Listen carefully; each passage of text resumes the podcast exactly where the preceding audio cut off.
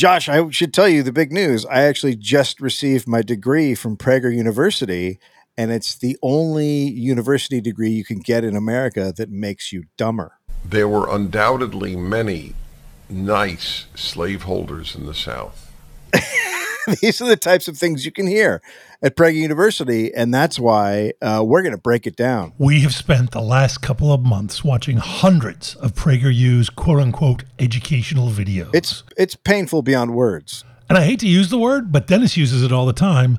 Kind of evil. Kind of evil. Very much evil. And look, this is just straight up propaganda. So we feel like people should hear it and know what they're doing over there and know what they're trying to do with it because it is a big, powerful propaganda machine. A lot of people don't know this, but PragerU makes millions of dollars each year, receives funding from some truly awful people, gets millions of hits, and their videos are shown in schools all over the country, including to children.